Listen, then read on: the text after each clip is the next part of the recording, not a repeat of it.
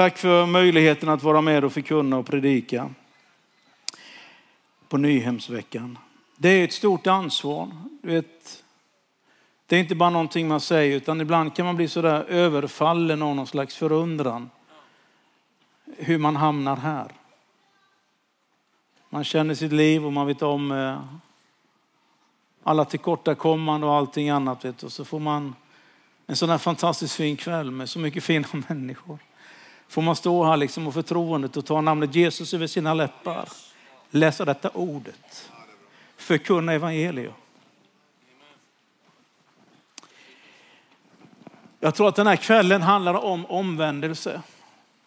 Du har Hans tala innan och du hörde Börje tala och du hörde Henrik tala och du hörde vittnesbörden. Så tror jag att det här är en kväll av omvändelse. Det har Gud lagt på mitt hjärta inför den här kvällen att jag ska tala om det. Det vill säga att Gud har en väldig kraft. Gud gör under. Men du har också kraft. Du kan också säga ja, du kan också säga nej. Du kan också öppna ditt hjärta eller stänga ditt hjärta. Det är inte bara så att Gud har en väldig kraft som far över, utan det är också så att du har fått en fri vilja med möjlighet att fatta beslut. Och den här kvällen så har du en möjlighet att omvända dig. Och det kanske är första gången. Eller det kanske borde vara många fler gånger än vad du har gjort. Eftersom jag är övertygad om att eh, omvändelse tillhör någonting som är helt fundamentalt i vårt kristna liv. Och det är som att varje människa som kommer in i Guds närhet och får vara med en kväll som den här eller någonting annat, då blir man påmind. När ljuset kommer nära ens liv, då blir man påmind om det som man kanske behöver göra upp med i sitt liv. Och det kan handla om prat om en annan människa, det kan handla om, om liksom att man är med liksom och, och hela tiden sår en massa grejer i församlingen. Det kan vara att man håller på med lite smålögner hemma och så vidare. Jag ska inte dra upp så hemskt många mer exempel eftersom jag faktiskt är uppvuxen i, eh, i en tid i pingsrörelsen när jag tycker att det var lite för mycket man-made rules. Liksom. Det var för mycket grejer, liksom det här och det här och det här. Så jag bara tror att den heliga ande kan tala till ditt hjärta. Och om du känner i ditt hjärta ett styng den här kvällen, då tycker jag att du ska böja dina knä den här kvällen och du ska omvända dig i ditt liv.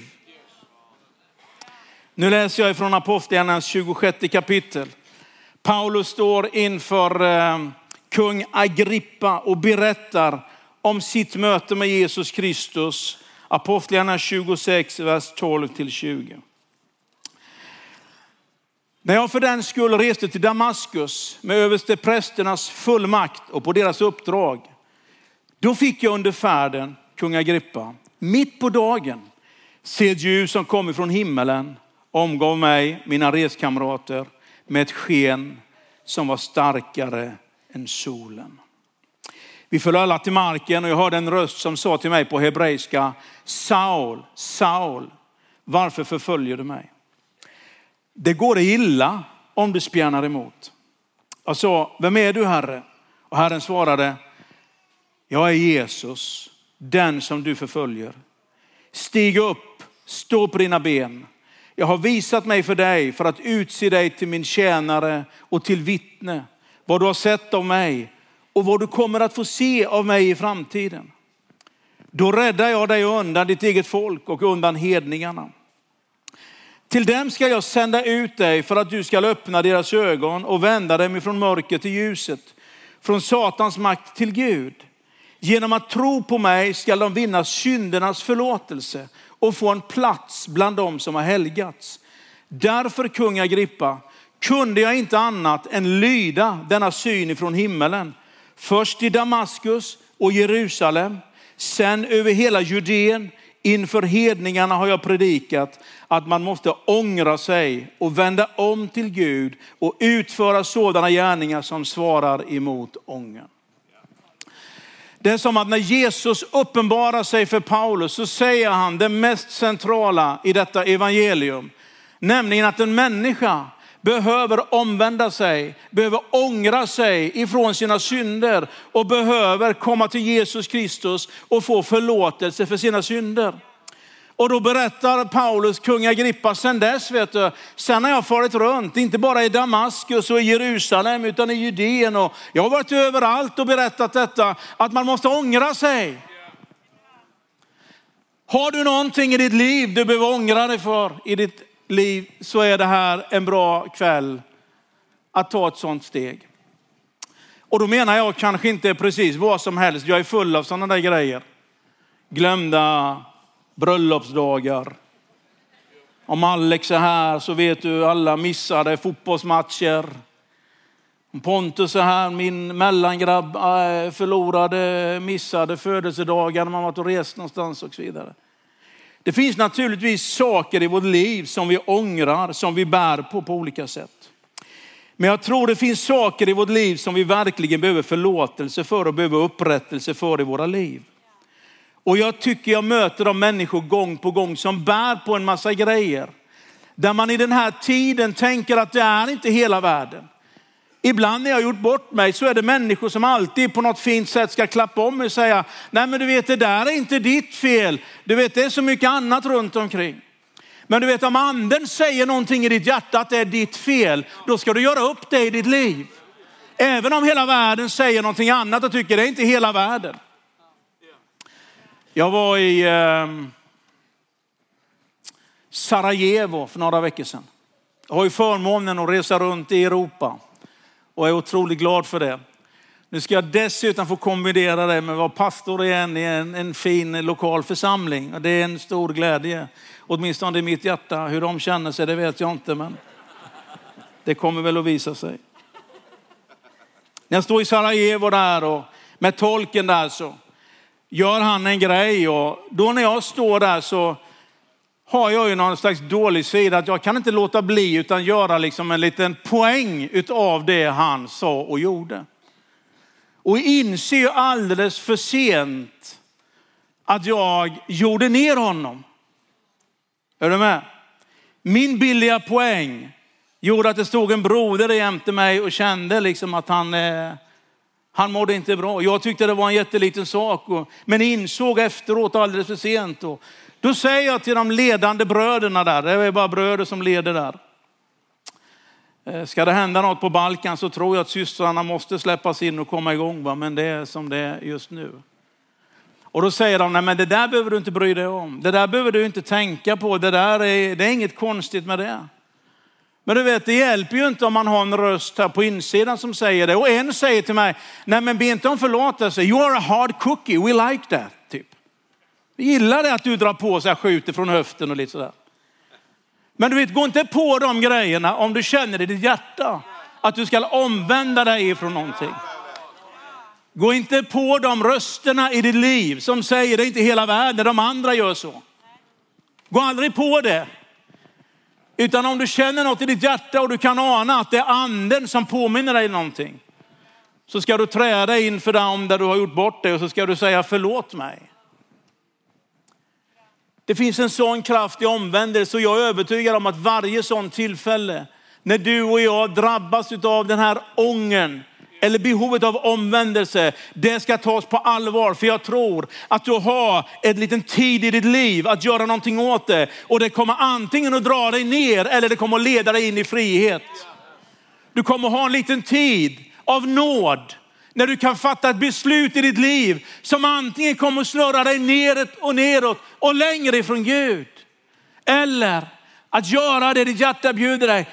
Böja dina knän, be honom om förlåtelse, be människor om förlåtelse, omvända dig, dö lite grann i dig själv. För att få uppleva den välsignelsen som följer av omvändelse i ditt och mitt liv.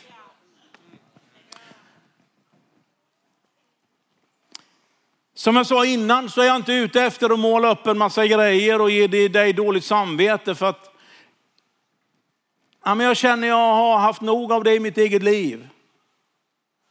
Att försöka liksom fixa till konformiteten och passa in i systemet. Det är inte det jag talar om, jag talar om det som du kanske den här kvällen kommer att känna i ditt hjärta. Eller som du har känt när du lovsjunger, när du kommer nära Gud, när du kommer nära hans helighet att det händer, nämligen att du känner att det är någonting jag måste ställa till rätta i mitt liv.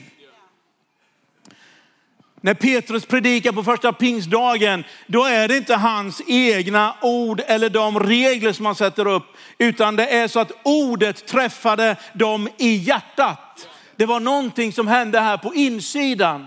Och när det händer i ditt och mitt liv så ska vi ta tag i det. För vi har förmågan att säga ja och nej och faktiskt göra någonting åt det som är vår missgärning i vårt liv. När den heliga ande kommer då säger Jesus om den heliga ande att det är för ert bästa som jag går bort. Om inte jag kommer bort, om inte jag går bort då kommer inte hjälpan till er. Och när han kommer då ska han överbevisa världen om synd och rättfärdighet. Det vill säga att jag tror att du kan den här kvällen ha en ton, en röst, någonting på din insida där du faktiskt känner att det är någonting du behöver göra upp med i ditt liv. Och det kan gälla gamla predikanter som har kommit in i ett system av att hela tiden tvungen till liksom att såga saker, att dissa grejer. Det kan handla om vanliga hyggliga församlingsmedlemmar som gör sitt bästa för att pastorn aldrig liksom ska få ett gott lovord efter predikan. Det kan handla om att du håller på och mixtra och fixa lite grann med ditt äktenskap och du har liksom gått lite för långt i dina relationer med dina arbetskamrater. Du vill inte erkänna det och folk tycker det där är inte hela världen. Men du vet i ditt hjärta att det är inte okej. Okay. Och du har möjlighet att göra någonting åt det. Och jag tror att man har en tid i sitt liv att ta tag i det och göra någonting med det. Vi är inte utkastade i universum som några viljelösa varelser, utan vi är skapade till Guds avbild där vi kan välja mellan det goda, mellan det onda, där vi har möjlighet att fatta beslut, där vi kan komma till Gud eller välja att inte vara med honom. Därför är jag så glad att Hans, 60 år, efter Erik Edin och Levi Petrus fortfarande säger att omvändelsen, den är helt avgörande. Sen behöver människor mat och boende och kärlek och värme. Men det finns någonting där Satans makt bryts i ditt och mitt liv när vi omvänder oss. Och Hebreerbrevets tolfte kapitel säger att vi ska ha blicken fäst på Jesus den säger att synden så gärna vill snärja oss.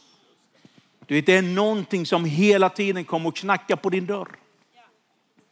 Kain och Abel, i allt det vet du, då säger ju Gud liksom till, till mördarna, säger du vet att där står frestelsen och synden, den står i dörren och väntar på dig. Du kommer alltid att vara utsatt för de där grejerna som kommer. Och jag vet inte vad det kan vara för någonting, men jag skulle bara önska att du finge fatta ett beslut den här kvällen. Att lägga ner någonting som inte står rätt till i ditt liv och öppna ditt hjärta för Guds stora nåd och få uppleva den här friheten. För att om vi inte gör det så kommer det att leda fel.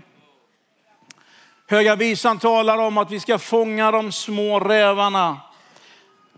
Att de inte förstör vingården som står i blom. Alltså det vill säga att du behöver inte vänta till det blir stort utan ta tag i grejer när det är litet i ditt liv. Du kanske bara är en liten syndare. Du kanske bara är en liten lögnare. Du kanske bara är en liten pengaälskare. Du kanske bara är en liten någonting annat. Catch the small foxes before they become dragons. Är det någon jänkare som har sagt i någon fin predikan jag har lyssnat på någon gång. Ta tag i de där små grejerna i ditt liv och gör upp med Gud. Och det här är en sån kväll när man kan göra upp med Gud i sitt liv. Jona är ju den som kanske har beskrivit detta bäst, vad som händer när man vandrar fel och vandrar fel. När man först tar ett litet steg och sen tar man ett litet steg till och sen tar man ett litet steg Plötsligt befinner man sig på ett skepp över havet och plötsligt så är det bara så att stormen och regnet piskar på och man blir kastad över bord för att lösa problemet. Och sen hamnar man i en fiskbuk. Då säger, ja det händer inte alla, men det hände Jona. Ja, då säger någon, Jona det är ju en fiktiv berättelse. Ja visst, du får vilka teologiska uppfattningar som helst, men jag tänker att det Jesus relaterar till, det kan jag relatera till frimodigt. Där Jesus berättar om, det behöver jag inte skämmas om och försöka plocka bort någonstans och hitta på något eh, mischmasch. Utan eh, har Jesus talat om Jona, då gör jag det med. Han sitter... Ja, ja.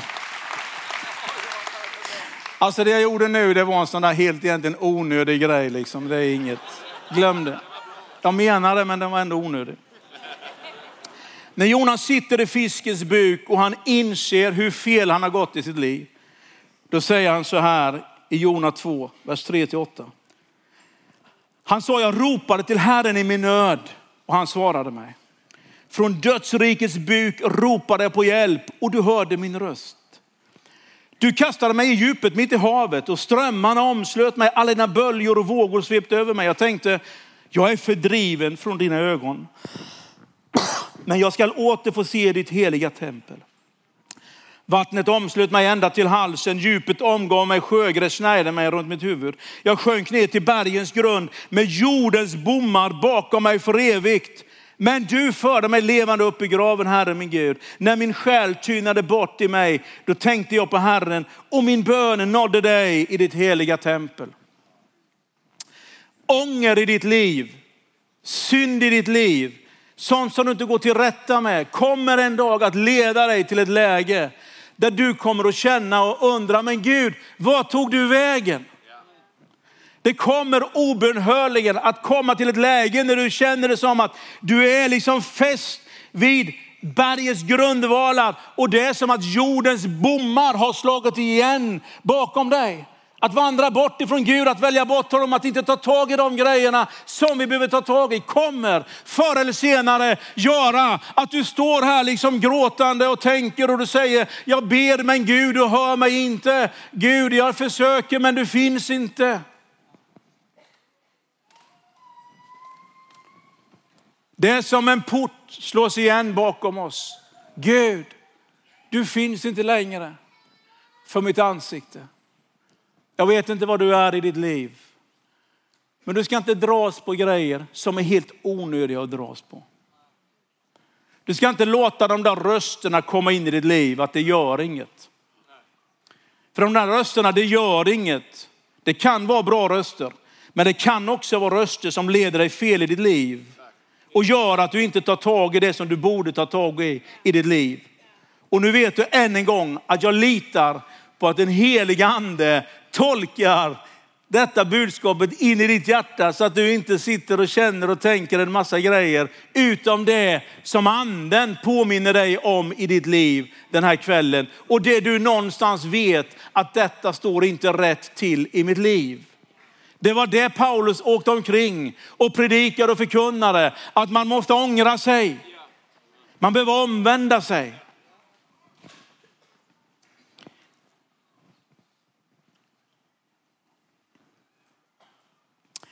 Jag känner dina gärningar, ditt arbete, din uthållighet, skriver Johannes när han citerar budskapet ifrån Gud.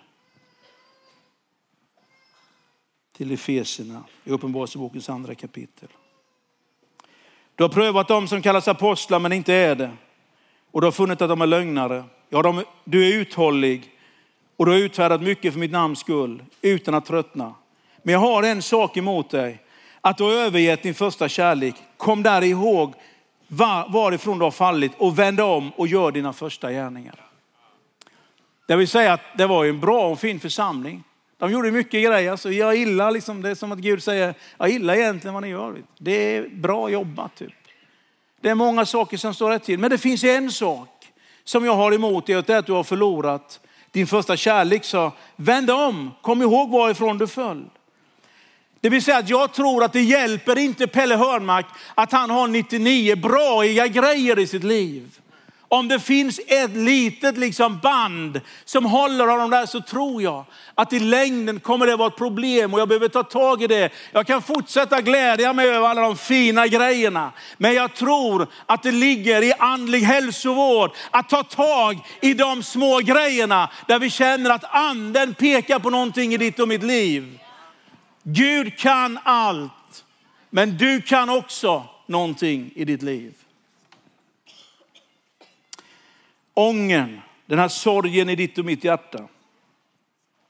I Lukas evangeliets sjunde kapitel är det ju en sån fruktansvärd tragisk berättelse och samtidigt en sån fantastisk berättelse där det är en kvinna som vi inte vet varifrån hon kommer och vi vet inte hennes namn. Det enda vi vet är det att hon får beteckningen synderskan.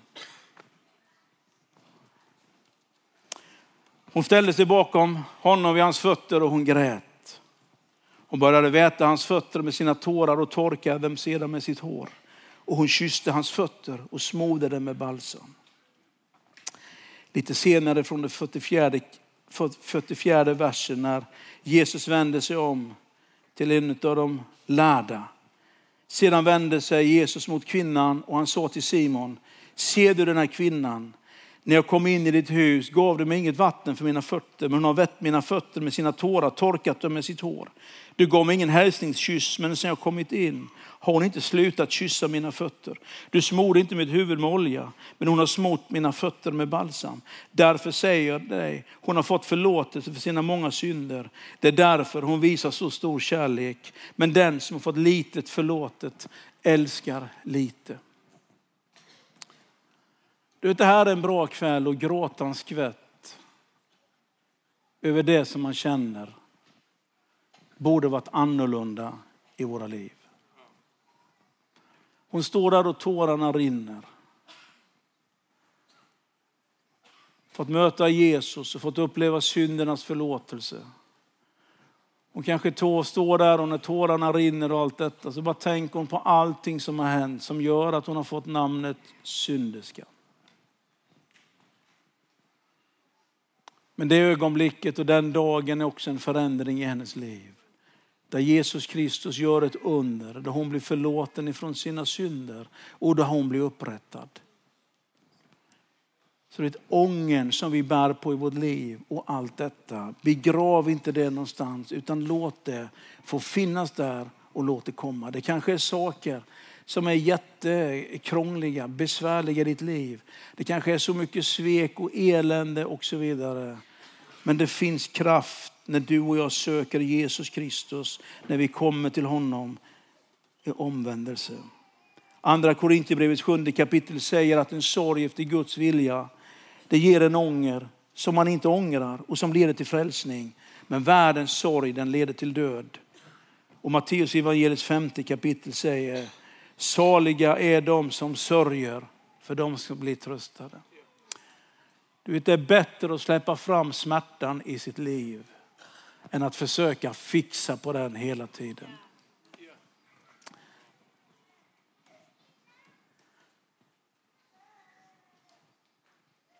Det är bättre att gråta en skvätt över sin missgärning, över allt det trasiga i sitt liv, alla felbeslut, alla svek,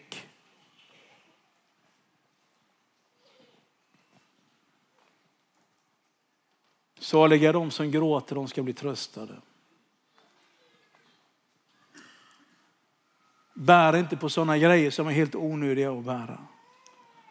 Det finns ingen synd som är så dålig, som är så illa så att du inte kan få förlåtelse. Det finns inga svek som är så stora som Jesus inte kan ta hand om. Det finns ingenting som har gått så snett utan att det kan bli rätt igen. Det finns inget som är så mörkt utan att hans ljus kan bryta in i ditt liv. Det finns ingenting som du kan ha missbrukat så mycket så att du har förlorat denna möjlighet att vända om till Gud och få uppleva denna förvandlande kraft i honom.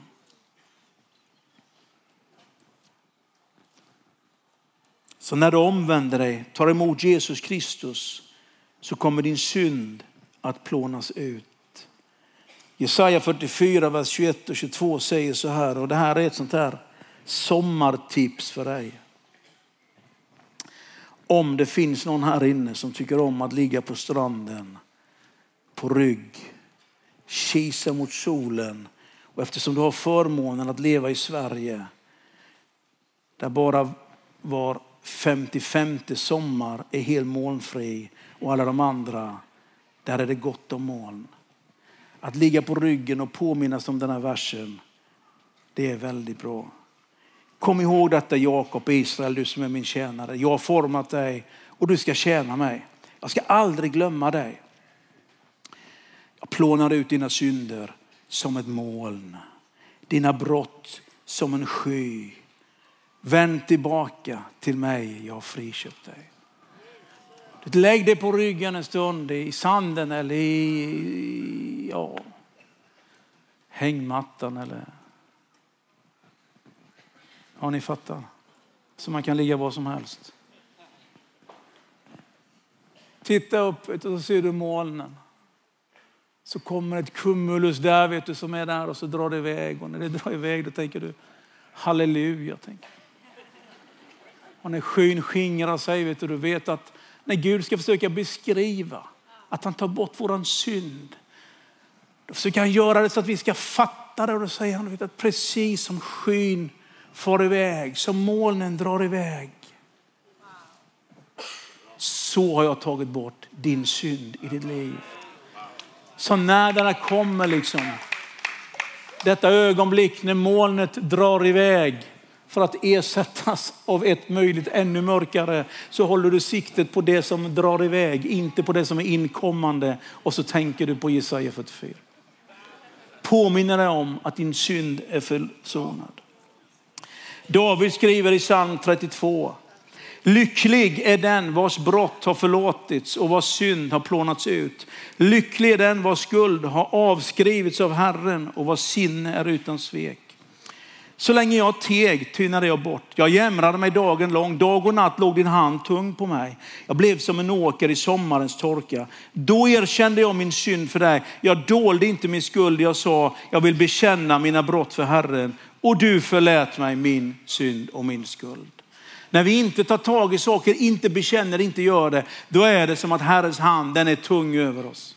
Men när vi bekänner, när vi berättar, när vi är beredda att komma till detta ögonblick av omvändelse, då kommer Gud att göra någonting i ditt och mitt liv och han kommer att befria dig och mig ifrån den skuld.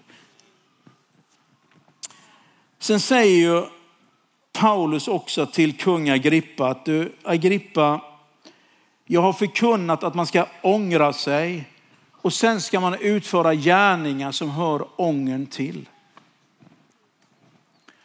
Du vet, har man vid ett tillfälle i Sarajevo dissat en broder offentligt på en talarstol för att vinna en snabb poäng. Du vet, så kan man få förlåtelse för det. Men man ska sluta och dissa en broder på talarstolen. Du ska inte springa tillbaka till alla de grejerna som du ångrar, som du känner skulle vara på ett annat sätt. Utan det finns någonting att göra efter det. det vill säga att gärningar som hör ångern till. Det vill säga att vi är inte sådär bara att vi liksom måste hela tiden synda och synda och synda och synda. Det kommer vara en massa grejer som är besvärliga i ditt och mitt liv. Men jag är övertygad om att Gud, han kan hjälpa dig. Det vill säga att när du kommer till omvändelse så kan det vara ett förvandlat liv efter det. Det behöver inte vara likadant, du behöver inte återvända. Utan vi lär oss någonting av de misstagen. Och vi gör någonting. För jag kan ibland tycka faktiskt att det gjorde ingenting om Guds församling lite mer gjorde sig redo för lammets bröllop. Jag kan tycka ibland att det gör ingenting om vi något lite mindre bara använder den där nåden som någon slags snuttefilt som vi rycker till oss och det gör ingenting och så vidare. Och så får vi lite förlåtelse. Så är vi på Nyhem och någon ber för oss och kraften kommer över oss för att nästa år komma hit vet du, med samma saker igen i vårt liv och än en gång få förbön. Du vet Gud är Gud. Han kommer att hålla på så länge förebedjarna orkar så kommer Gud orka och när de ger upp så kommer han att fortsätta orka. Men jag tror att ditt liv blir bättre om du inte återvänder hela tiden till det, utan tror att när Gud förlåter någonting, då kan det bli en förändring i mitt liv. Jag behöver inte fortsätta med det. Det finns gärningar som hör ången till. Att leva ett annat liv.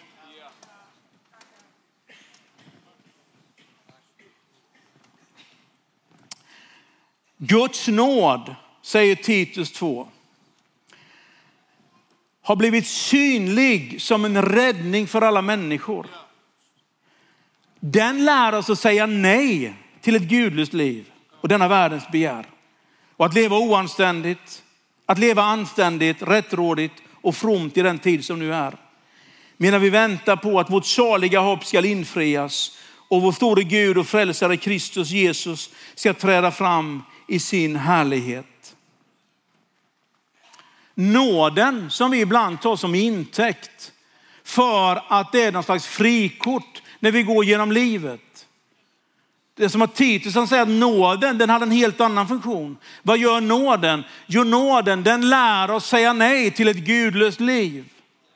Jag tror att det är när nåden blir större som vi också faktiskt tar detta med synden på större allvar i ditt och mitt liv. Jag tror att det är när vi inte är nära Jesus, det är då vi inte bryr oss. Det är som att när Johannes i Uppenbarelseboken får se Jesus, det är då han faller ner. Det är när Petrus får se Jesu under, när han är ute i båten och får fånga mycket fisk. Det är då han faller ner och han säger, gå ifrån mig, jag är en syndare. Det är liksom när Jesaja eh, eh, är inför tronen, så han innan profeterat under kung Ussia. Ja, det här är gamla testamentet. Jag brukar säga så här, ni får lita på att det är som det är, ni får läsa när ni kommer hem. Där inför tronen. Du vet, han har profeterat, han har mött detta, han har varit med om det här, men ändå när han kommer inför heligheten, då, har, då har, händer det någonting och säger, mina läppar de är orena och jag bor bland ett folk som är orent. Det vill säga att ju mer vi förstår vem Jesus är, ju mer noggranna tror jag vi blir i vårt liv. Jag tror inte att vi ska missbruka nåden. Nåden håller det. Nåden kommer att klara det. Nåden kommer att klara att du missbrukar det. Men jag är rädd för vad det gör med ditt liv.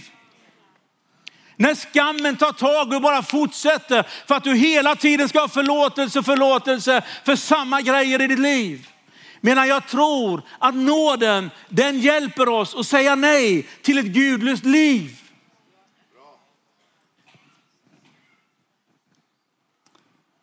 Uppenbarelseboken 19. Där är ju en bild när Jesus kommer tillbaka. Och här skulle jag kunna säga lite grann annat också vad jag tror om Jesu andra tillkommelse, men vi hoppar över det. För Det är också en sån där grej jag bara vill säga för att säga ja, någonting som egentligen inte är viktigt att höra till predikan, men det är viktigt. Där kommer liksom de heliga tillbaka det vill säga hans församling. Och där rider det en ryttare på den vita hästen. Hans namn är trovärdig och sann. Och han är kungens kung och han är herras herre. Och med sig har han de heliga som är klädda i vitt. Men de är klädda i vitt för att han som rider på den vita hästen bär en mantel som är doppad i blod.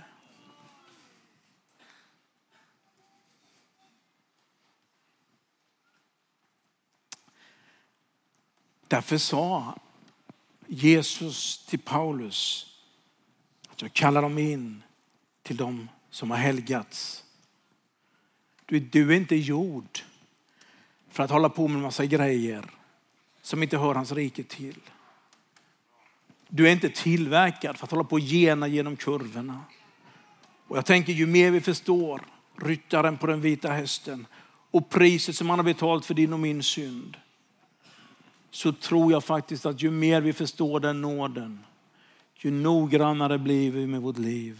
Och vi blir inte mindre noggranna med vårt liv.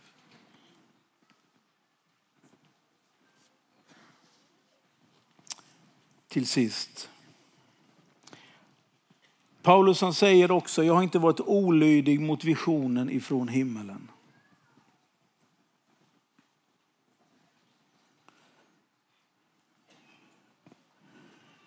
Du vet, jag tror ibland att vi behöver inte bara omvända oss ifrån det vi har gjort. Jag tror också den här kvällen så kan vi omvända oss ifrån det som vi inte har gjort. Det som har varit underlåtenhet i vårt liv. Det vi vet att vi borde ha gjort, det Gud har kallat oss till. Den vision som han har gett i vårt hjärta, men vi har inte gått med den, utan det har förfelats i vårt liv. Du vet, jag tror att Gud, han ger dig visioner, han ger dig uppdrag. När den heliga ande kommer över folket, då kommer de gamla männen, de kommer att drömma, de unga männen kommer att se syner och, och döttrar och söner, de kommer att profetera. Du vet den heliga ande, då händer det någonting, det skapas någonting som har med framtiden. Och därför är jag så glad att när, när Jesus kallar Paulus så säger han, du ska vara ett vittne för mig för det som du har varit med om, men du ska också vara ett vittne för det som händer i framtiden. Han visste det kommer hända mer grejer där framme. Jag vet inte vad du har i ditt liv som du kanske har gått ifrån, som du borde ha gjort i ditt liv. Jag tror faktiskt också att man kan omvända sig ifrån det som är underlåtenhet i vårt liv. Det vi vet att vi borde ha gjort men vi gjorde det aldrig.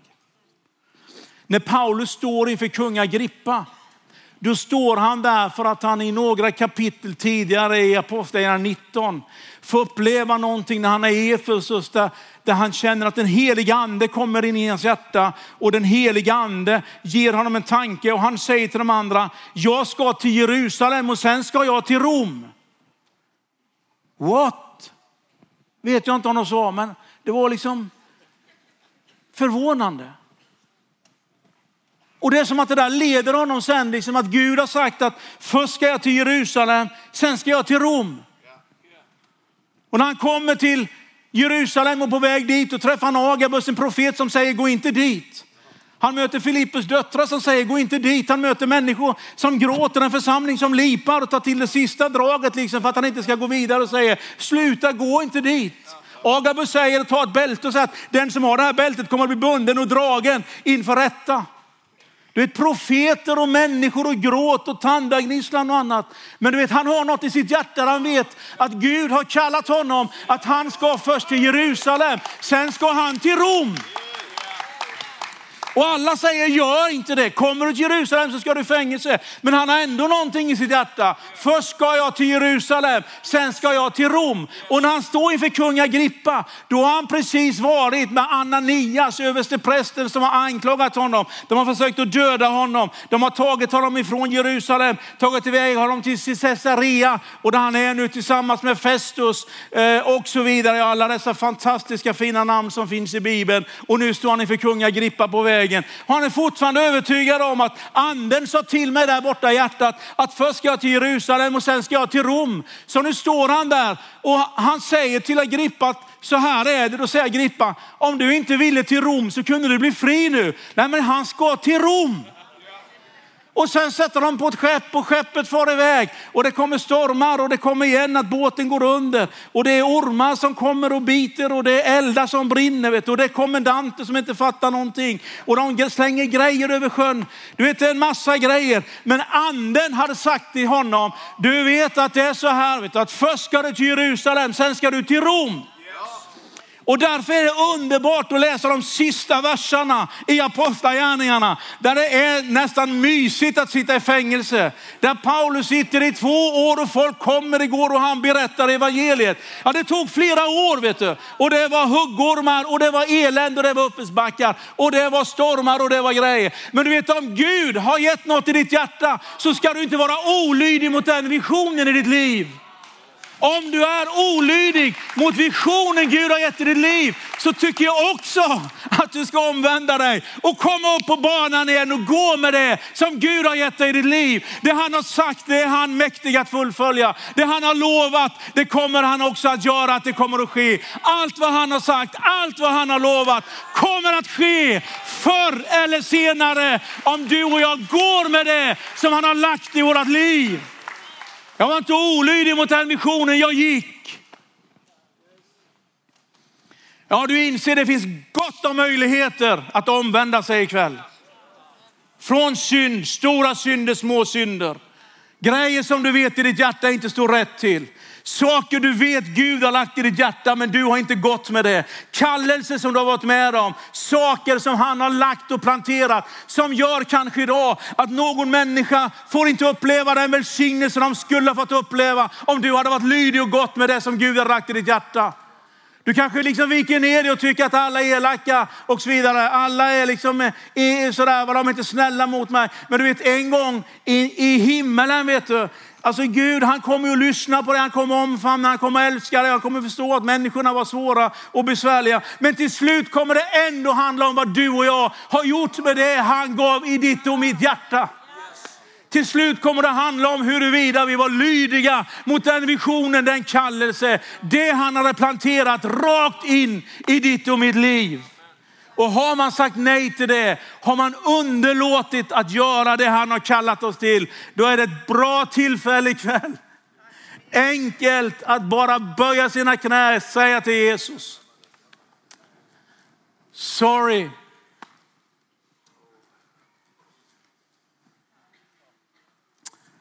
Halleluja.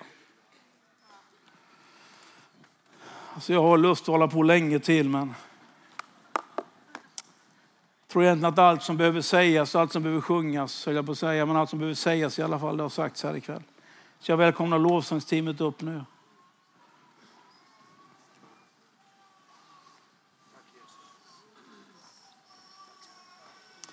Om du nu bara i ditt liv kan sätta dig och kanske blunda en stund och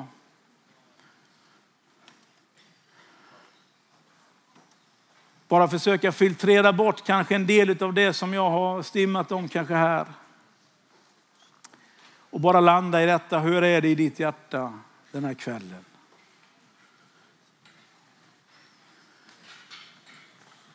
Finns det någonting där i ditt innersta som du behöver göra upp med den här kvällen?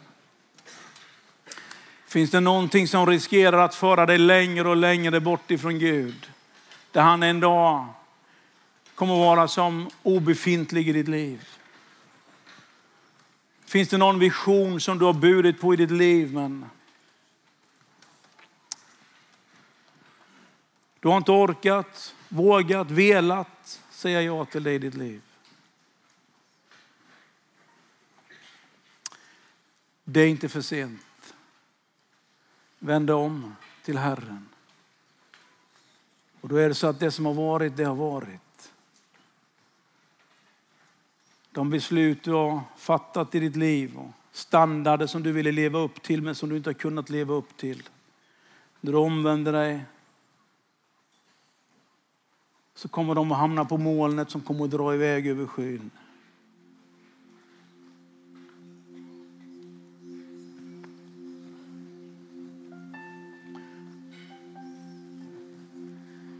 Så omvändelse, vet du, det är inte Det är inte hotfullt. Omvändelse det är en, det är en dörr ut ur ett trångt rum. Omvändelse det är, det är en nyckel till bommarna som har slagit igen bakom oss. Omvändelse det är en väg till frihet.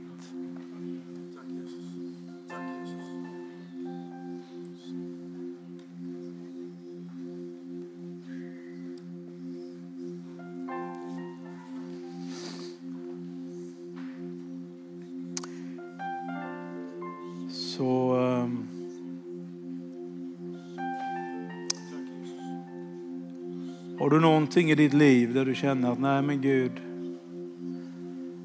det här ska jag komma till rätta med. Så du välkommen fram här och böja dina knä eller du kan göra det där du sitter eller men jag tror ibland att det har en betydelse att ta ett steg och göra någonting. Att resa sig upp, att gå någonstans. Vi är också förebedjare som är beredda att be för den som vill ha förbön.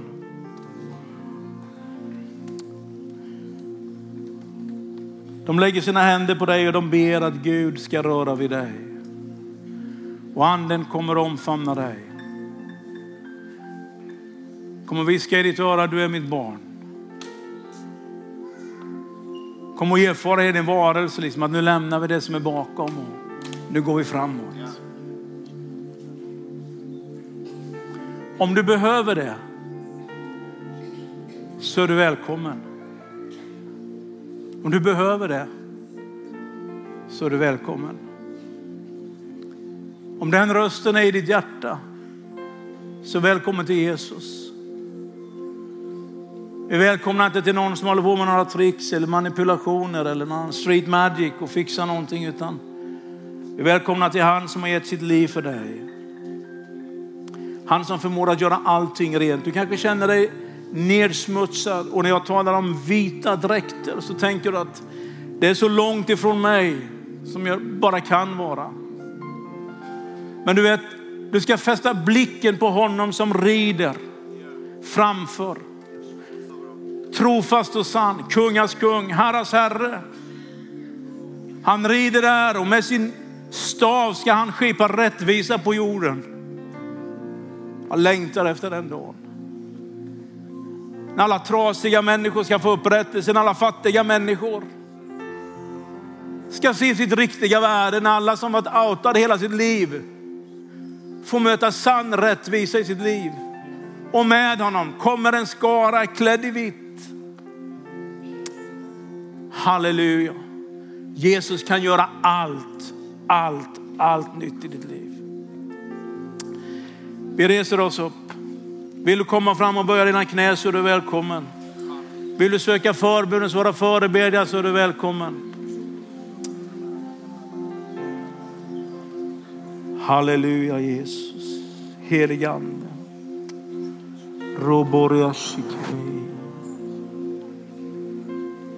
Välkommen i Jesu namn. Halleluja Jesus.